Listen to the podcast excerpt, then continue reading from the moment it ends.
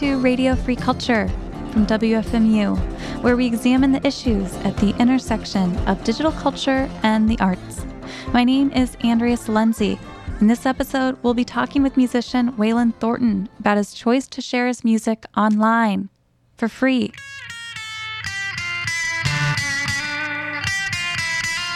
Here's a track from his band Strange Lords. Their self titled debut is up at Bandcamp.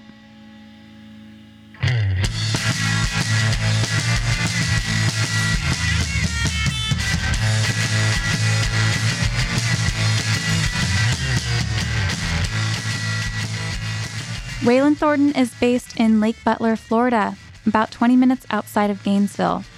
There, he teaches kindergarten students touch typing, but don't think that means his music is just a hobby. Waylon says the internet is the artist's best friend, and that traditional models of the music business it's a giant billboard for garbage. We spoke over an iffy Skype connection. Hey, Waylon, thanks for joining me. Thank you for having me. So, tell me about how you first came to discover the Free Music Archive and offer your music there. I found Free Music Archive, uh, I think, if I remember, it's been a really long time. If I remember correctly, just through a random internet search. And um, I got connected with Jason. Mm-hmm. Yeah, Jason.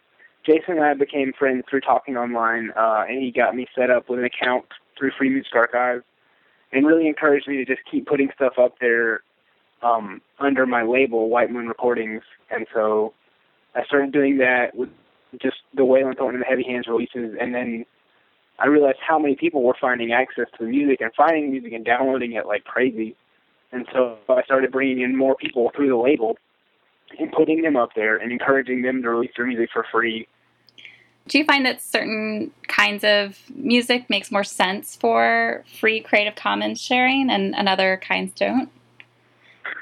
Definitely more obscure, underground outsider music because there's not as big of an audience out there, especially in terms of people willing to spend money or people who have money to spend on music. I mean, a lot of music that I make, the people who listen to it are other artists and they're primarily broke or they're younger college kids and stuff like that, and they just don't have the cash to dole out on a twenty-five dollar LP or even a ten dollar CD. And so I don't see any point in holding your music hostage just because you want someone to give you money for it. Totally. When you offer Music Creative Commons, you can select from the different licenses to find one that works best for you. Um, how have you been sharing your music? Which license has been best? They have long names. It's a non-commercial share like. People can share it all they want. People are free to manipulate it, do remixes, do whatever they want. Uh, use it in non-profit projects. Uh, it get, my stuff gets used in a lot of student films. Basically, anybody can do anything they want with it without my express permission, as long as they're not making a profit off of it. What kind of requests have you gotten over the years? In terms of people who are using it, for nonprofit stuff, like I said, a lot of student films, a lot of skateboard videos, surfing videos. I've seen a lot of those. I get a lot of requests for Kickstarter videos, and that's kind of a slippery slope for me because that's generally a for-profit project. You know, you're raising money to fund a business that you're going to make money off of. Yeah, and and what I always hear is, but it's not commercial right now because I haven't made money yet. Right, and that's what they always say to me too. You know, and I've had people just flat out say, "Well, I'm not making money. Why should I give you money?" And I have to get really not rude about it, but just very blunt about it and real world about it in the fact that I don't care if your business makes money. You're trying to make money, and it's the principle of that that I have no reason to want to help your business. I, I have no reason to want to help your shoe company because I don't wear those shoes. I feel like sometimes they come at musicians with an assumption that this is a hobby rather than a way of making a living. Right. That you're like a artist putting your stuff up on coffee shop walls instead of.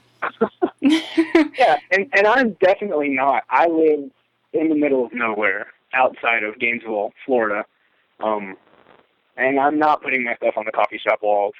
I play shows when I want to. I work in an elementary school. I teach typing and computers to kindergartners while this started as a hobby when I was a teenager, it's a way of life for me now. And I never started it to make money. So when money comes in, I'm not dying to get it. It's like, oh, it's, it would be cool if I got that two hundred, three hundred dollars because I could do something with it. But I'm not willing to just cough up my dignity for it. You know what I mean? I'm not that desperate and hungry for it at this point in my life. So. So a few years ago, you found your music being used in a very clear violation of your Creative Commons license. Tell me about that moment. That was I was just on YouTube, and I came across a YouTube video that was on PacSun's official YouTube. It was an ad they had made for the Kardashian sisters, Kendall and Khloe. I think is is who I have was. no idea, man. I, yeah, I don't, I don't, I had no idea there was more than Kim Kardashian. I didn't, I didn't know there was more than one, but now I do. But I guess they have a clothing line through PacSun, and uh, they had used one of my songs. The entire duration of this song was the ad, and it was like them bouncing around in a field somewhere in denim jackets, and then they like talked a little bit, and then they just danced around in the song some more. And I was like, what in the hell is this? You know, and so I just kind of looked at it, I thought about it for a little bit, and I talked to my wife about it, and I was like, what do I even know about this? You know, this is PacSun. It's not some dinky dude with a an Etsy store. And so uh, I just figured I could take a direct approach, and I contacted Pat, PacSun. And of course, they didn't write me back, like, not at all. So I posted on their YouTube account, never heard anything back. And then finally, I went to Reddit because at this time Reddit had been kind of doing this social justice thing where they were helping track down people who were ripping off artists. And I was like, well, I'll give it a try. And I was never a Reddit user or anything like that, but I made an account and I posted on there of the situation, and I posted a link to the video and my music and kind of like my approach to music and how I like to give things away for free, but I don't like to be ripped off.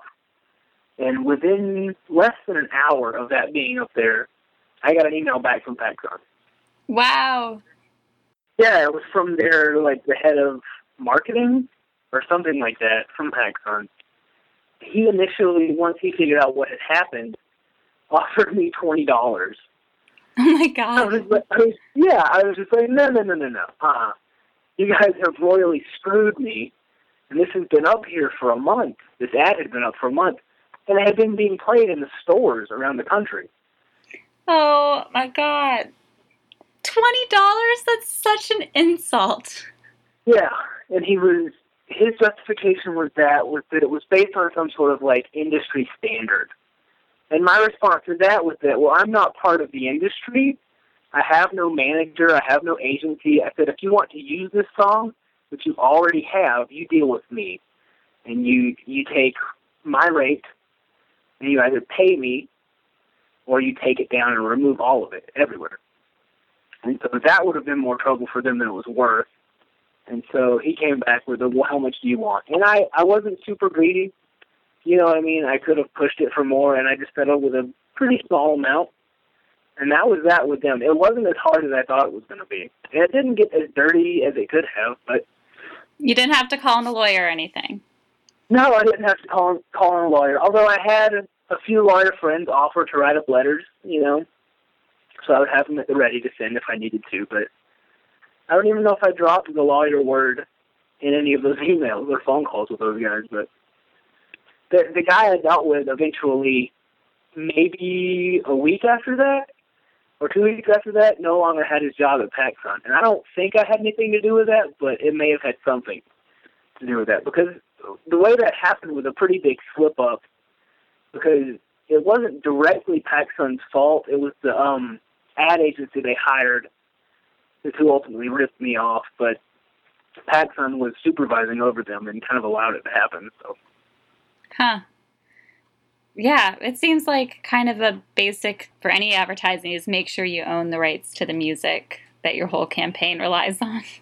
yeah, that you have the permission. And and the thing about the song that I've made the most money off of for these ads and stuff like that, it's always this one song, and it's called Favorite Secrets.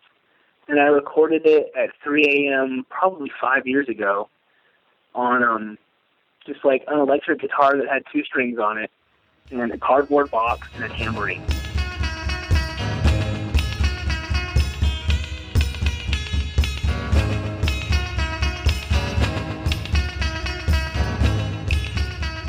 And that's the whole thing. And I've made not a fortune, but you know enough to buy a car and buy guitars and you know take my family on vacations off of this one song that I recorded on accident, basically. With the the settlement from PacSun, what did you what did you do with that amount of money? I bought a hearse from a farmer in a place called Chiefland, which is near Gainesville, uh, Lake Butler, where I live. Um, he had bought it from a funeral home in, in St. Pete, St. Petersburg, Florida, and they were using it for a corn maze during Halloween. But his wife didn't like it; she was creeped out by it, and so she was making him sell it. And so I just uh, I found it on Craigslist one day because it, was funny. There was a documentarian who was making a video. A guy named Brent Richardson, who's from around here also, was making a hearse documentary about a hearse club in North Carolina and he used some of my music in it, and he asked for permission to use music and whatnot. That was all good and well. And then that day I was like, well, I've always wanted to buy a hearse. Let me look on Craigslist.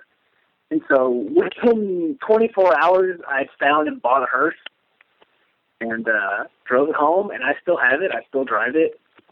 Um, it's a really cool. It's a 90, 91 Cadillac hearse. You don't, you, and you told me you kind of always wanted one. Why? Tell me why that's a great car for you. I love Halloween monster stuff. Uh, it's just kind of like my thing. Um, our house is Halloween all year round. Uh, the Halloween decorations basically never come down. But I always grew up on the Munsters and the Addams Family. The Cramps are one of my favorite bands.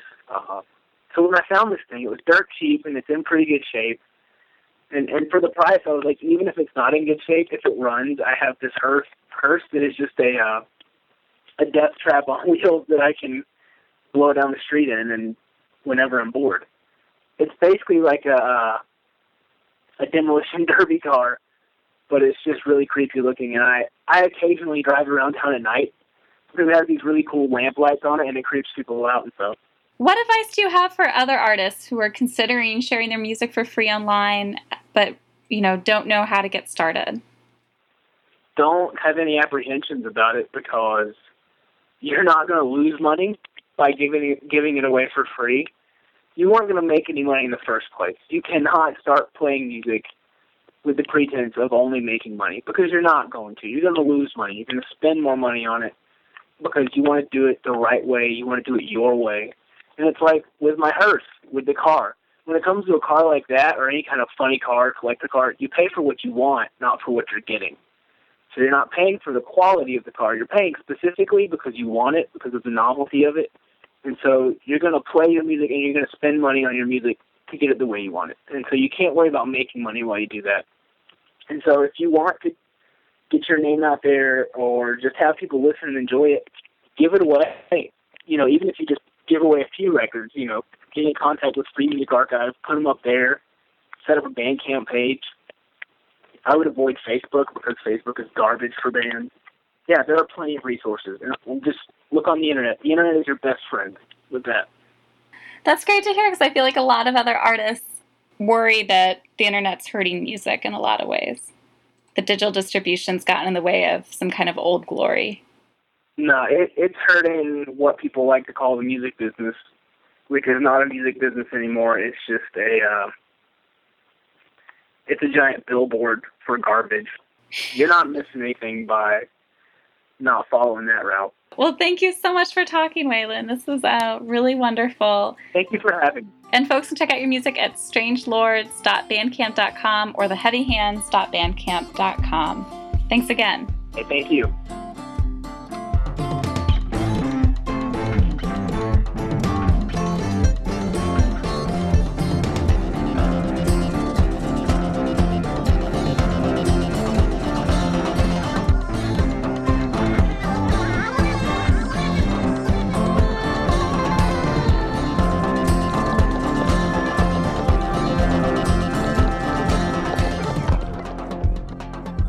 Radio Free Culture is produced by WFMU and the Free Music Archive, and it's supported in part by an award from the National Endowment for the Arts. Our theme song is Smoothest Ruins by Thick Business. It can be found at freemusicarchive.org.